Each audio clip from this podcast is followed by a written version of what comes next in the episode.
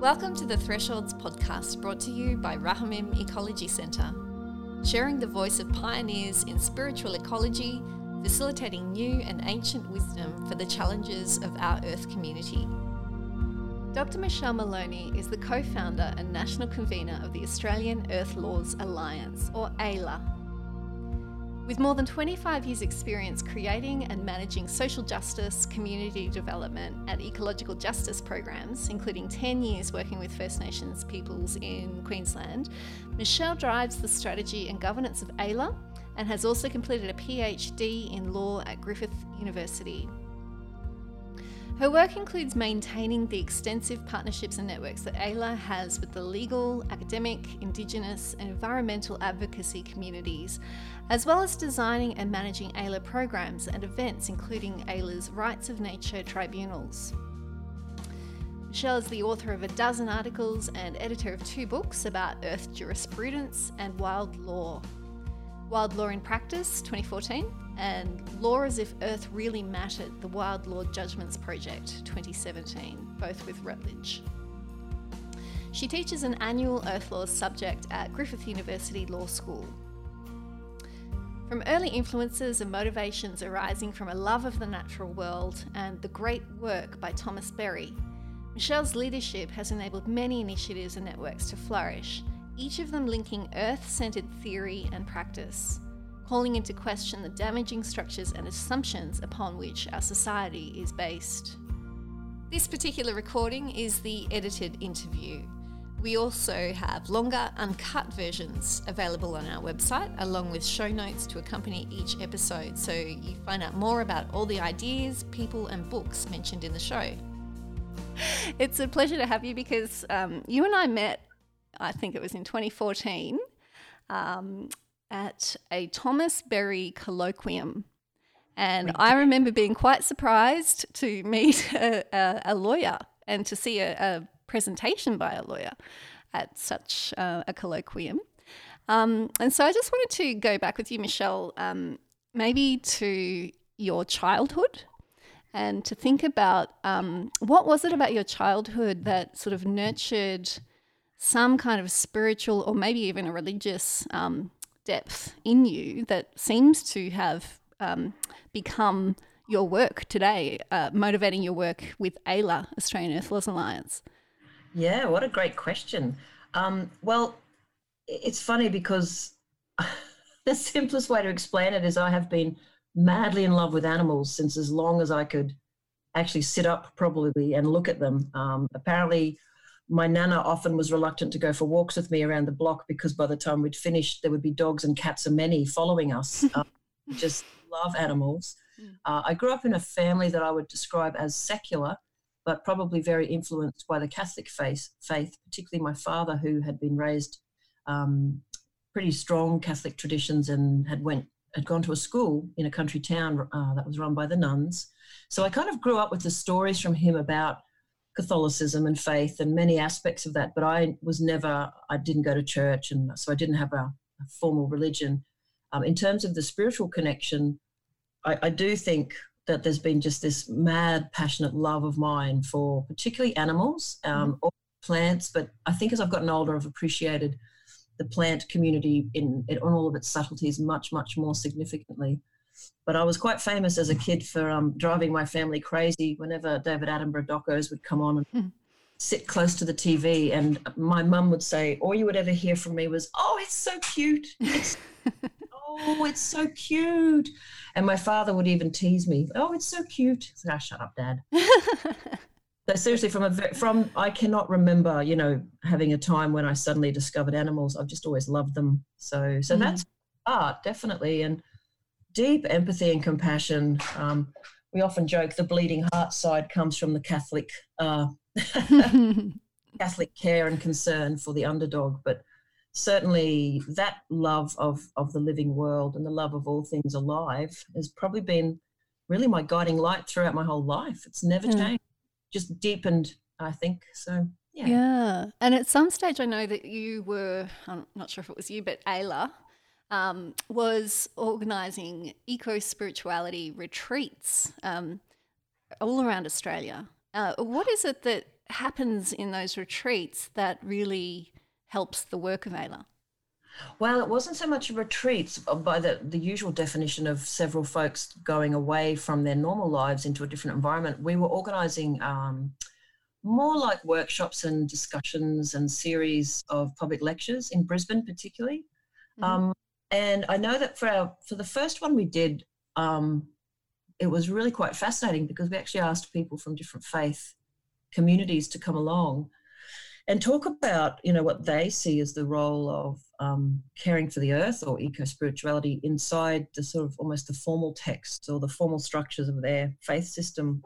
Um, and we were very lucky to hear from people who were from you know the catholic tradition i'm just trying to think the pauses because i'm remembering mm. um, there was another christian school of thought uh, faith and buddhism Mm-hmm. Uh, um, we had even had some pagans come along, and they were self-declared pagans. Mm-hmm. And of course, a number of First Nations or Aboriginal people speaking. Um, certainly, from AELA's point of view, and I can talk about our work in a moment, mm-hmm. but we believe that sort of the connection people feel through love and emotion, however you want to describe spirituality, um, is a very powerful thing.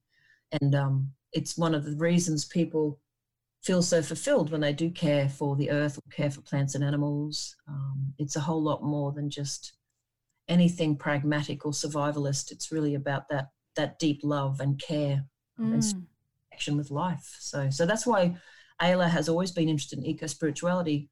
Um, lately, that seems to have morphed into the Earth Ethics series that we do through conferences and other bits and pieces. But eco spirituality is always um, sort of an element of the earth ethics side of it as well. It's a very open, open space. So, mm. yeah.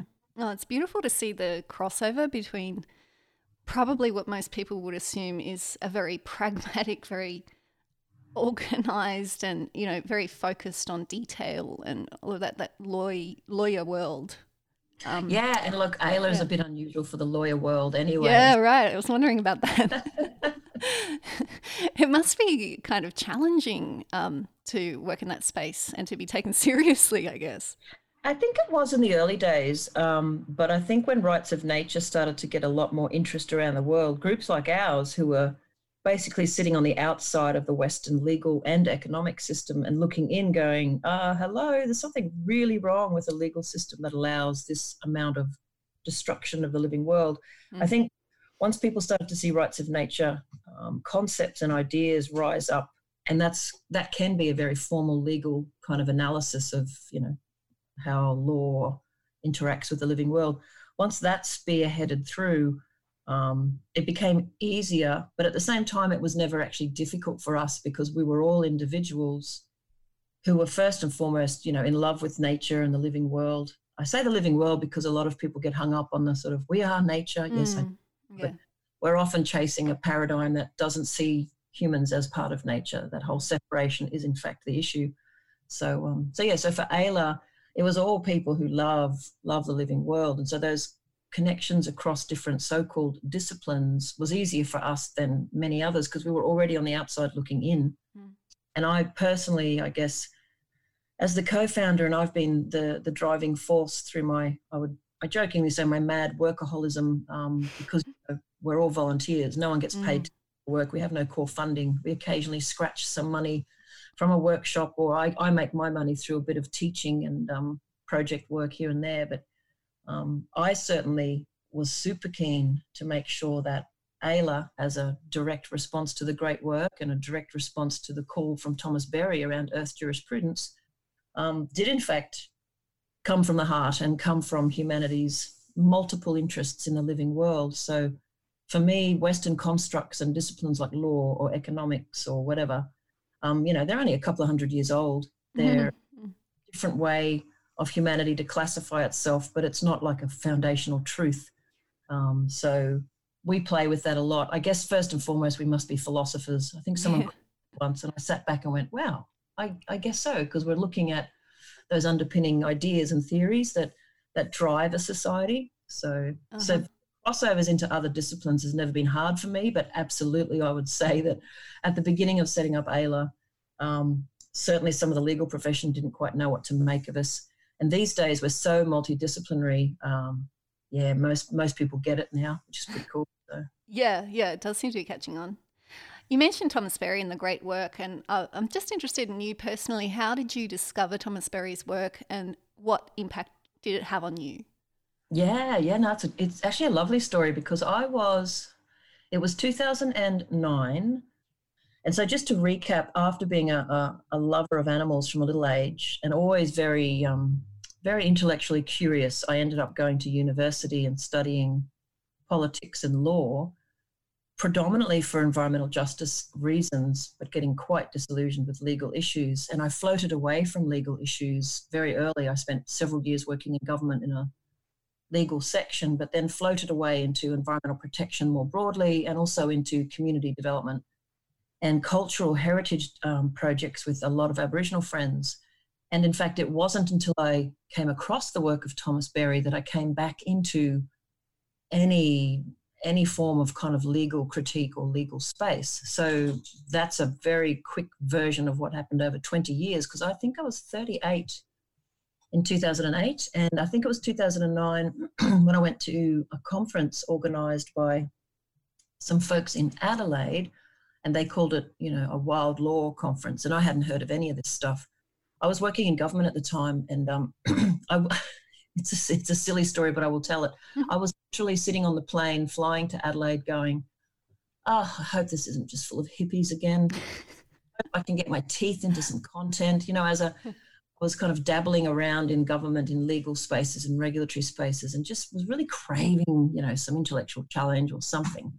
And so then when I arrived, um, there were people like um, Peter Burdon, when he was a PhD student, was one of the organizers, as well as Friends of the Earth. I walked into a room with 70 people, and most of them were lawyers um, critiquing property law. Uh, there was Nicole Graham, who's written a fantastic book called Lawscape. It's quite old now, but um, Nicole Rogers, who's now a very good friend, looking at um, the role of law and culture and performing and performance art uh, Sam Alexander looking at degrowth and voluntary simplicity and challenging the growth paradigm. And I was just so excited. Every single idea was really fascinating, and all of it, all of it really was embedded into Thomas Berry's book, The Great Work, and coming out of Earth Jurisprudence, and then work by Cormac Cullinan, who wrote a book in 2002 called Wild Law, a manifesto for Earth Justice. So when I came to that conference, I was kind of just embedded inside this group of people really critiquing the system. Um, and by the system, I mean these sort of underpinning invisible rules and structures that really um, have built industrial and capitalist societies to where they are today. And so it was fantastic. Even in my little bio, I think I often say Michelle met and fell in love with Earth jurisprudence in 2009. Mm-hmm. And at that time, you know, we formed up several conferences, but I, we created AELA at the end of 2011 and formally in 2012. Um, and I, I always saw my personal response to the work as being really deeply inspired by Thomas Berry's book, The Great Work, because in it, he just gives this wonderfully eloquent, you know, he writes so beautifully, gives this eloquent analysis of all the things that are kind of wrong with industrial society because we have allowed and encouraged the destruction of so much of nature or the living world.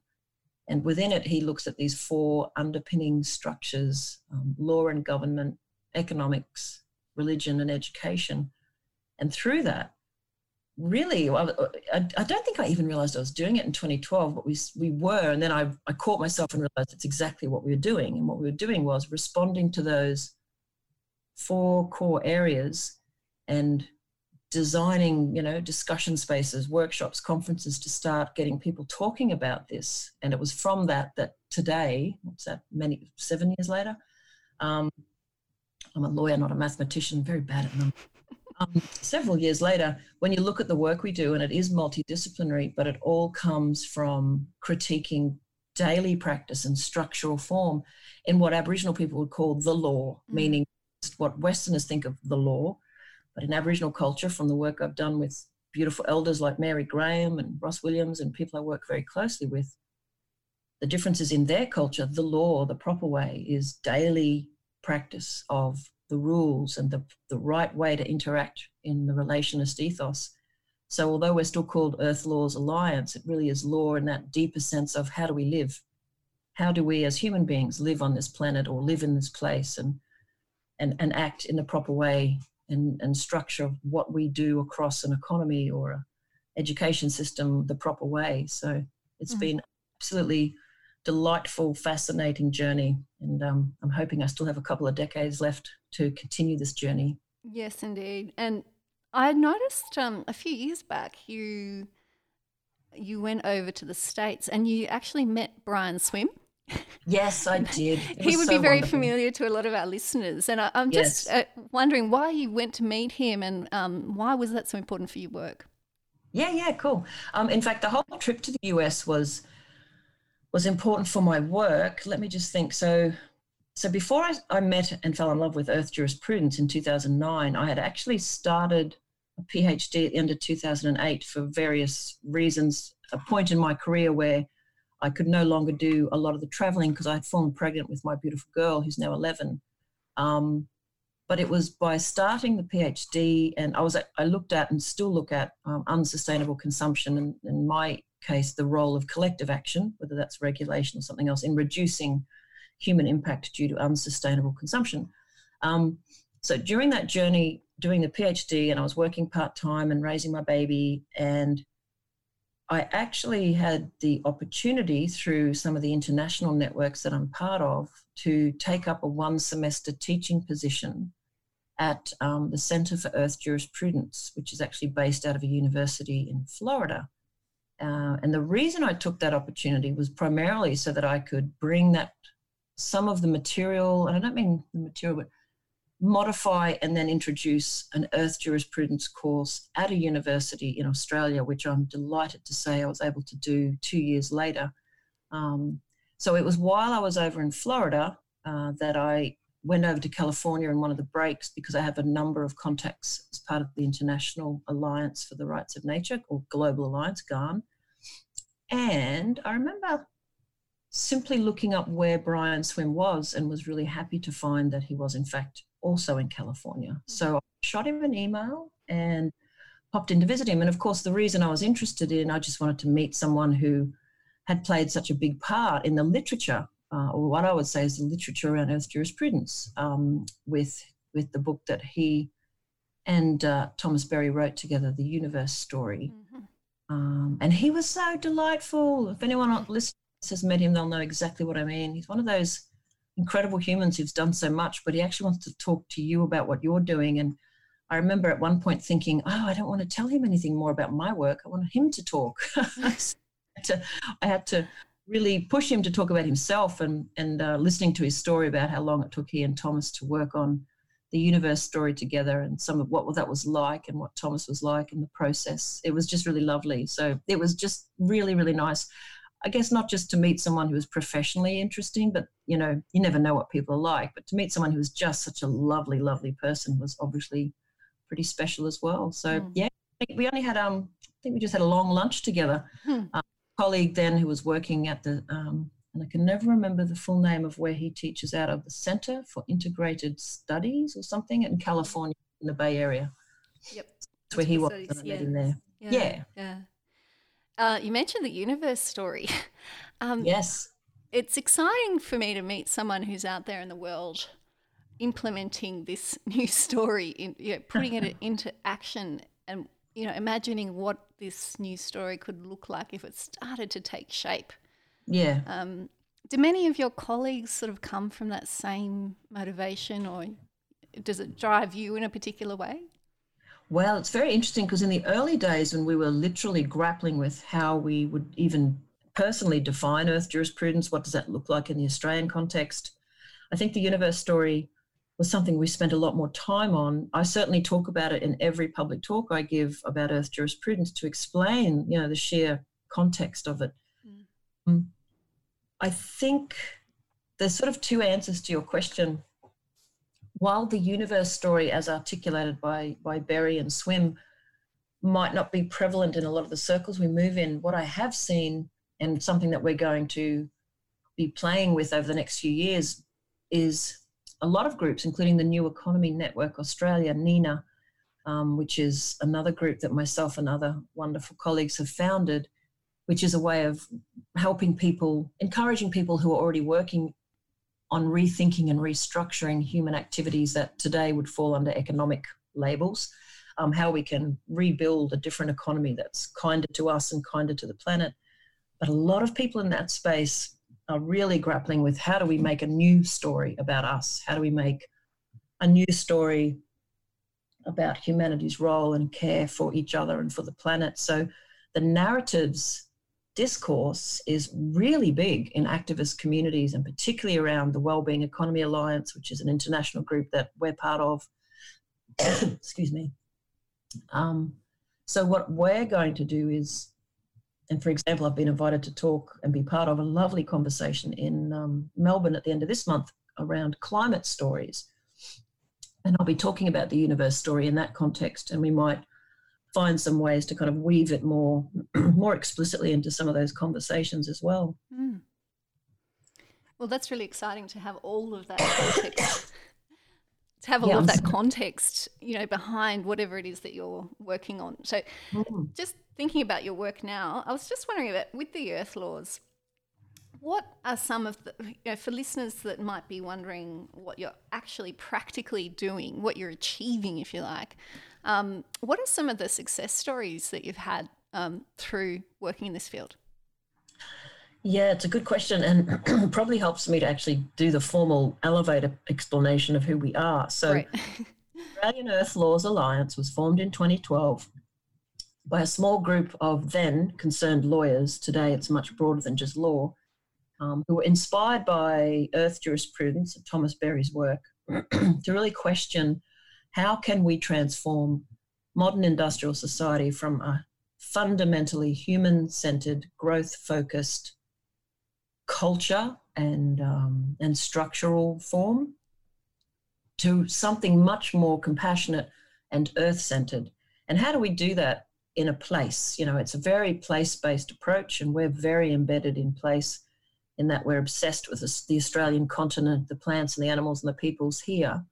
So AELA has always been interested in the big picture thinking and then how do we translate that into very practical action? I mean, that's why I work in a little NGO, not in university, because a lot of what we do is having conversations with community groups and helping them think about the kinds of action they might take, you know, in their already busy, wonderful work um, that would help to achieve these kinds of goals. So, so before I talk about our achievements, I'll just briefly mentioned the way we've structured ourselves.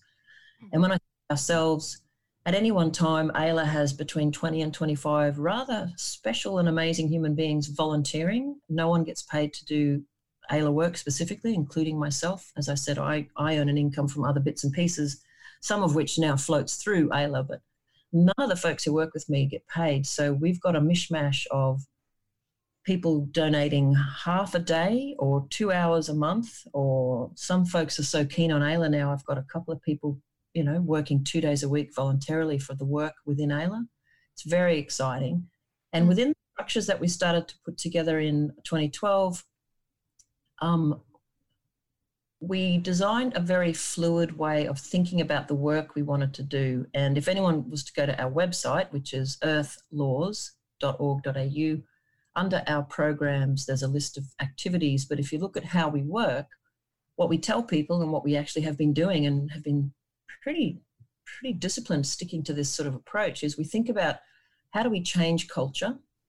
How do we, so there's five core themes to the work we do changing culture, um, reconnecting law, governance, and society to what matters. And by that we mean the living world, Indigenous knowledge, and science.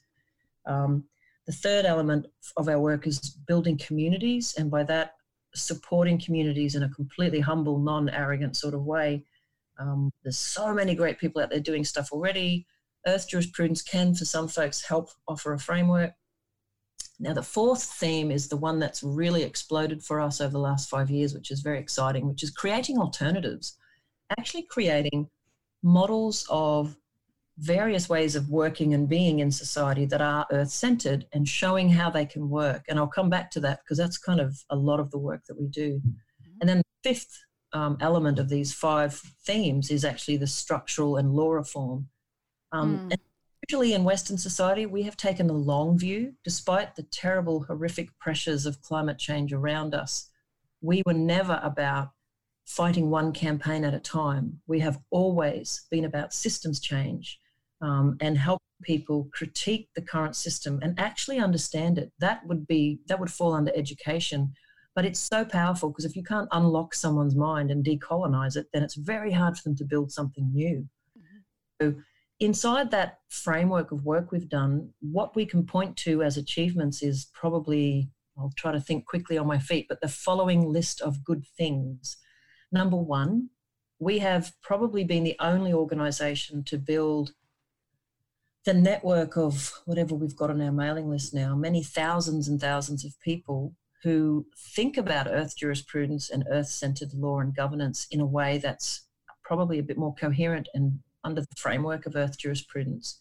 We've opened up public discourse around these issues through a full range of conferences and such.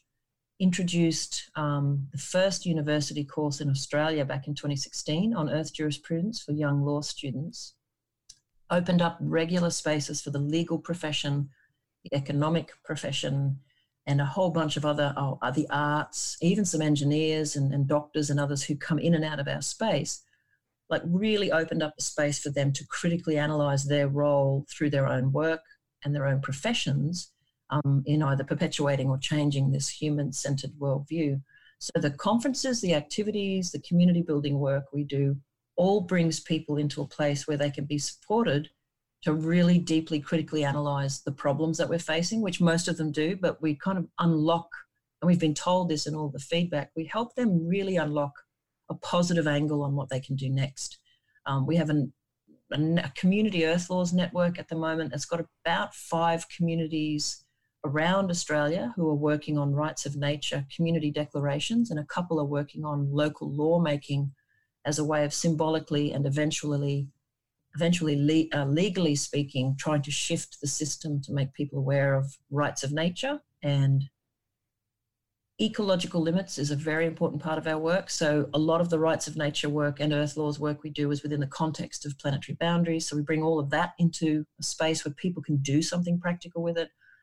We've also designed probably an aussie first if not global first really practical pathway through existing knowledge systems, ecological understandings, and transitioning the economy so that we can do bioregional governance and caring for country. We've auspiced the New Economy Network Australia so that thousands and thousands of people are able to think differently about the economy and bring an earth centered worldview into their existing work.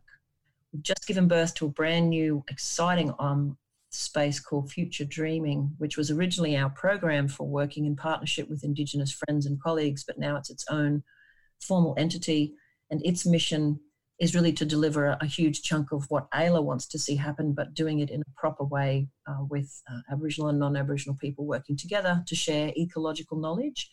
Um, there's a real need and a real hunger among what we might call mainstream community to connect with Aboriginal knowledge and wisdom um, in a way that's fair and equitable and appropriate. So that's what future dreaming is all about. We helped um, a minister, uh, um, MP introduce the very first Rights of Nature bill into Western Australian Parliament last year. Uh, we've built the Ocean Rights Network across the Pacific.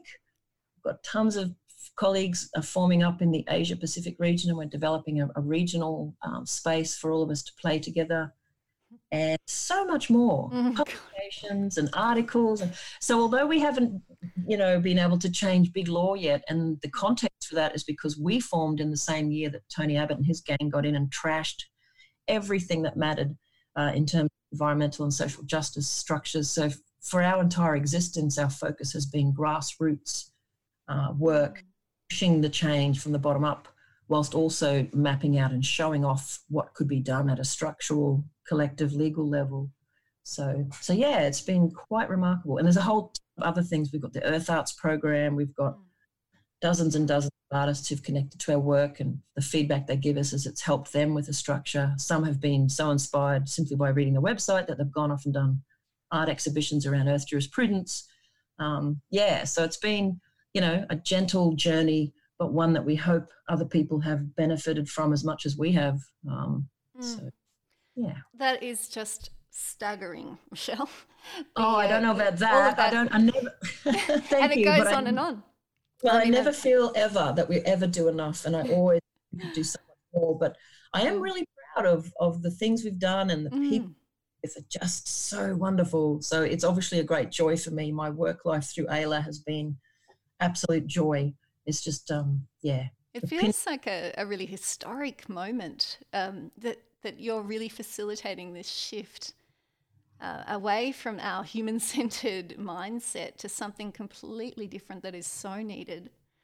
Um, it's, Look, it's I, I would hope so, but I would never be so bold as to think like we are one of many, many, many, many, literally millions of voices on the planet trying to move to something better. Mm. Probably some days, particularly after the bushfires, which have devastated all of us, there are some days I, I really don't even want to get out of bed. But mm. when I think about Mother Earth and plants and animals, but also just the sheer volume of incredible humans who are out there working so hard to shift it. Um, so if we can play a part in that, and this is not false humility, this is an awareness that there's seven billion people on the earth and there's an awful lot of them doing good things.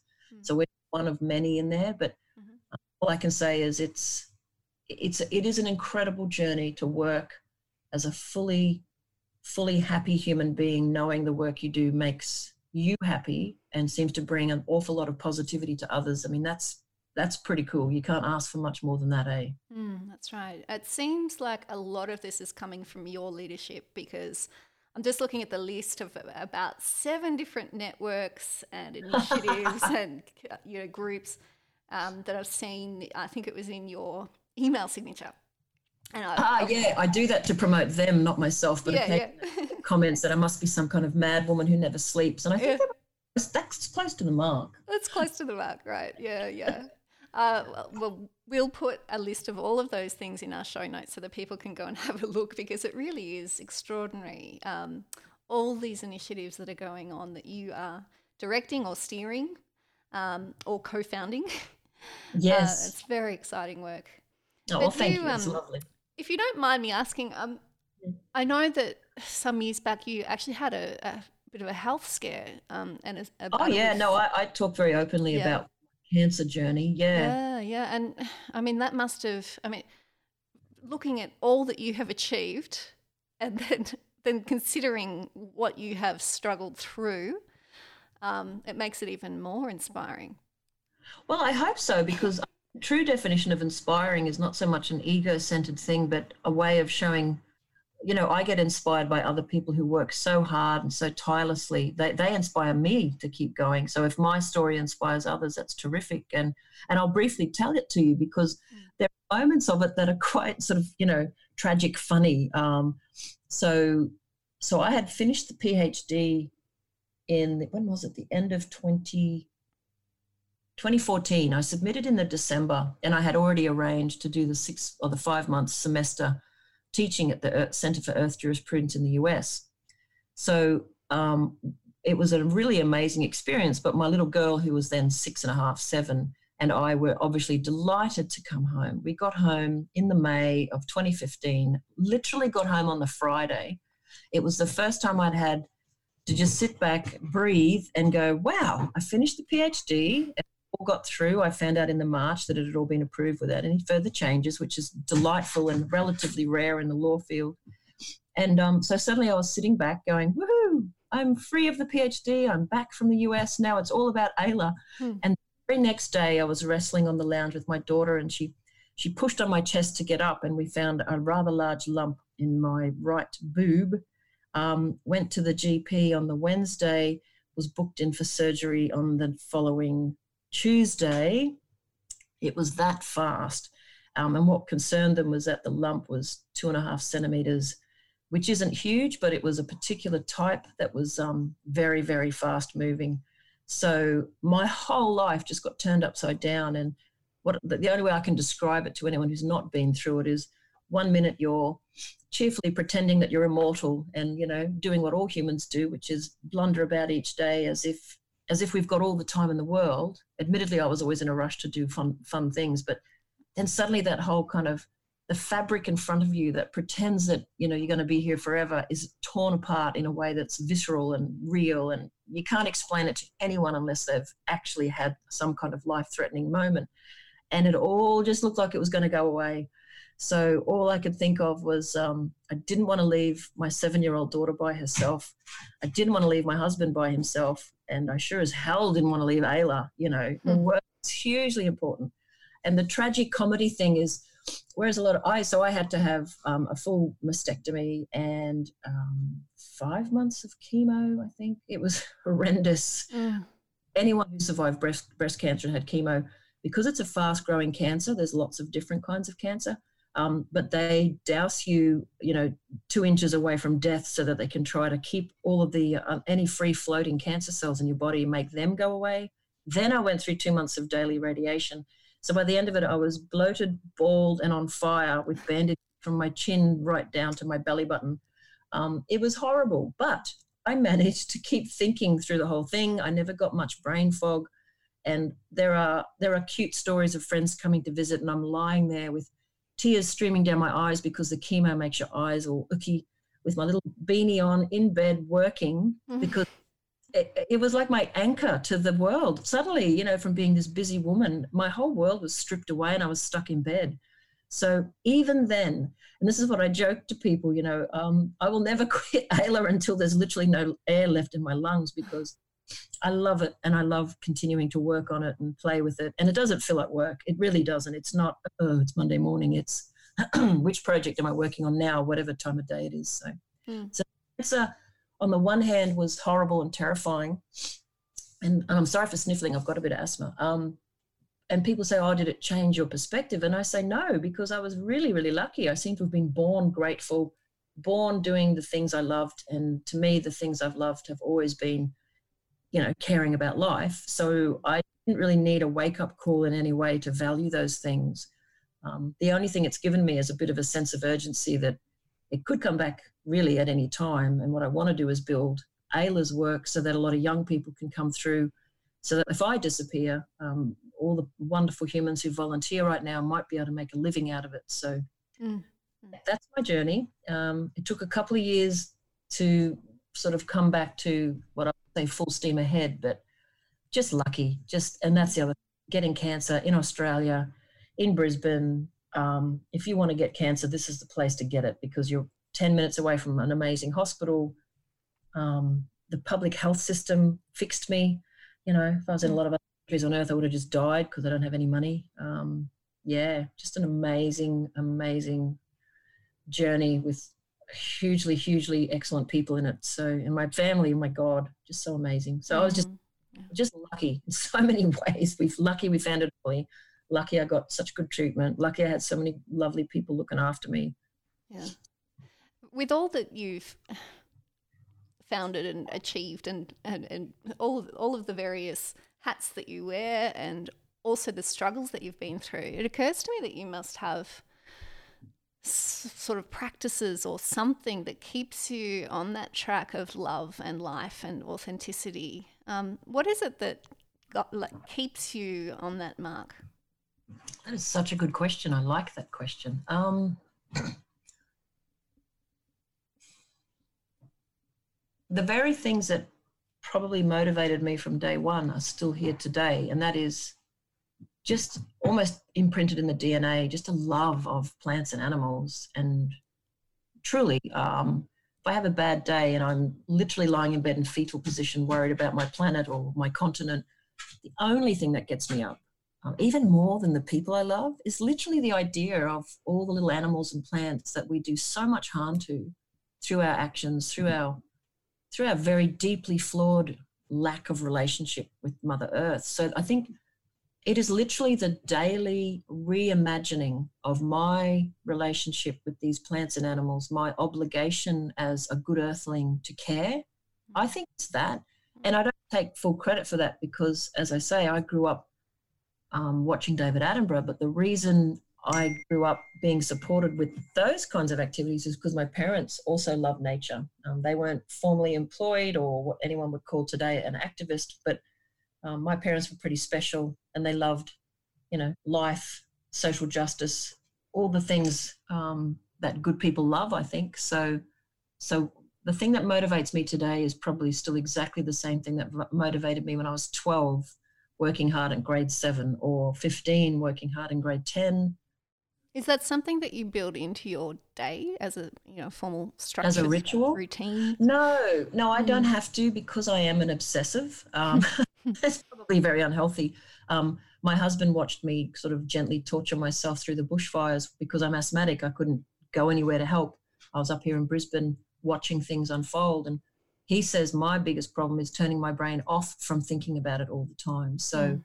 the things I do do though, and particularly to help keep keep myself more on an even keel and less on a workaholic bent, which is, you know, it's not good, but I think it's part of the passion for the things that I do.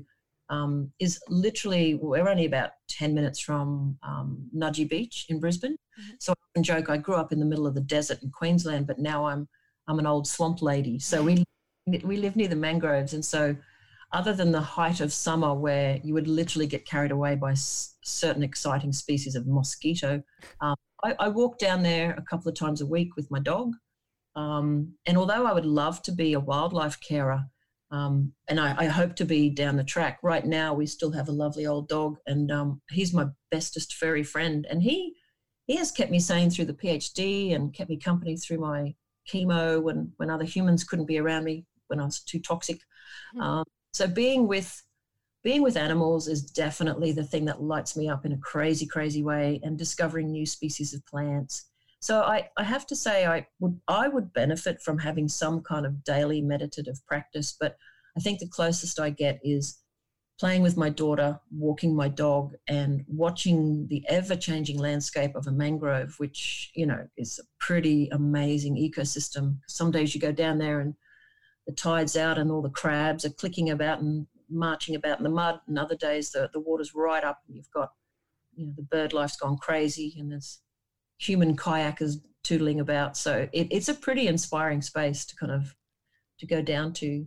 But yeah, I, have never been someone who's been very good at, at routine. So even have a ritual to keep myself sane. I, I think AELA has benefited from that because if I ever have neurotic moments and I can't sleep, I'm up reading or writing, doing something to make myself feel a bit better and then go back to sleep. So, yeah. Well, that's beautiful. Um, I wonder what happens inside of you when you're actually down at, for example, at the mangroves. What do you feel happening? Well, it's funny you should ask that because I, I, took a friend there who was visiting from out of town on Sunday, and we were walking. There's a little boardwalk. It's a, a they call it a green zone. It's fantastic because no one's allowed to fish or do anything much in there. It's because all the bubba fish are growing and all of that. It's a nursery, and there's if I've had a really busy day and I and I know, you know, I know I spend too much time on my computer and too much time inside, um, given that I love nature, but you know, the nature of 21st century is our communication pathways are often online because I'm trying to be good and not travel. Mm. So anyway, if I'm a bit mentally clogged up from work, you you you hit this boardwalk and you start to walk and it winds through these beautiful old, really old, tall mangrove trees, and you know you're always checking the terrain because everything changes. And then, but there is a moment where the walk itself opens up and you're looking out along the creek and out to Moreton Bay and I think, in terms of what am I feeling, that's the moment when I relax. Um, and that's nature for you, isn't it? You know, you're the close up stuff when I'm observing the flowers and the leaves and watching the trees and seeing what they're all up to is attention. But when I get to that point and the, the mangroves open up to the to the creek mouth and then the sky opens up, there's just this incredible sense of relief. You can feel everything let go. And then the rest of the walk, I'm just, you know, chilling out. Occasionally, I might be thinking about work because I do do that an awful lot. Um, Razzie, my dog Raz, Raz and I just kind of tootle along and, and chat and uh, watch the world go by. Mm. So been half an hour there. And I do that in winter, I do it nearly every day. But in the summer, I, you know, I'm trying to avoid a lot of insects and heat a um, couple of times a week if I'm lucky. So, so yeah, it's it's like I guess everyone's experience of nature. You know, we are just a bunch of molecules that have come out of the earth. So whenever we're closer to it, we obviously feel better and we feel ourselves than in this overly complicated world we've made for ourselves.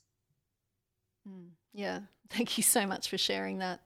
Um, I feel like um, we probably better start winding up because I know you kind of have to take off. But um, before we do, did you happen to have any readings that you kind of prepared, or you, that's okay if you don't have it? But um, some some people have something like quotes that they want to read out or something like that. Oh no, I feel like a terrible failure. I'm no, not, no, don't. I'm so sorry. You don't need it. You don't need it. No, that's I really fun. I, I, could recommend to others what mm-hmm. they should. I think that if you haven't read the great work by Thomas Berry, you're really missing out mm. on a both disturbing and delightful critique of, of the mess we've made for ourselves and some of the ways we can get out of it. So definitely read the great work. And if in doubt, just Google Thomas Berry quotes mm. and you'll mm some of the beautiful quotes he he has talking about our interconnectedness and the relationship with the living world. So although I I failed doing my homework, which will I'll probably riddle with guilt given my Catholic upbringing and my work. no, no, that's brilliant. no, that recommendation is brilliant to uh, just read some yeah, quotes. Read, yeah. Definitely read Thomas Berry, and mm. you know, day and age, you can Google his quotes and the universe story with Brian Swimme. Oh, and if you've got children, dig up the kids' version of the universe story. It's uh, three A4 sized um, books. They're not giant books, they're, they're pretty thin, um, but I raised my daughter on them. So uh, mm. her argument in grade one with someone who was talking about God was actually about stardust. So I was secretly appalled and also proud that my my story time and raising of my child had brought her into a place where she was challenging other people's religions. But we, we have tempered that tendency. Um, but we still love Thomas Berry. Yeah, yeah. Oh, and Mary Graham. I'm working with mm. Elder Mary Graham. Oh, really? Mm. Mary Graham, and even her other organization, Black Card. Truly, really, she's one of the most amazing people I've ever had the privilege to meet, let alone work with. Um, and she's an Aboriginal philosopher, and her articles open up particularly non-Aboriginal minds to the deeper the deeper structures of Aboriginal thought and the relationist ethos and all of these amazing elements of their ancient governance system. I truly can't recommend her enough as particularly as, uh, as someone who can give insights into one of the most amazing cultures on earth. So yeah, hmm. look at Mary Graham Black. Mm, thank you for that. That's something new. No worries. Yeah. Yeah. You and all of the others working in the wonderful AELA community are volunteers. Yes. So, how can people help you out with that? Oh, please give us money, God. um, yes, let, let me share some some things. So, our main website, we call her the mothership. um, www.earthlaws, so Earth, E A R T H L A W S dot org dot au. We have a little donate button um, this year, we're going to try to get a bit more grown up about money so that I can start bringing amazing young people in. But what we do have is two things we love to ask. So if people have a little bit of money, even 10 bucks, and you'd like to donate it, it all makes a difference to a group like us. We really value it. And we're starting to grow monthly supporters. We've got about 10 people who donate between them up about $350 a month. And that's paying for our phone bills and our internet um, very humble things, but it's so, so appreciated. Um, we're going to do some proper grown up comms strategies and fundraising this year. But if you're a person who thinks this work is of interest, I would say definitely think about giving a little bit of donation to us. And if you want to get involved with your own work, your community, or you personally, send us an email, um, convenor at earthlaws.org.au.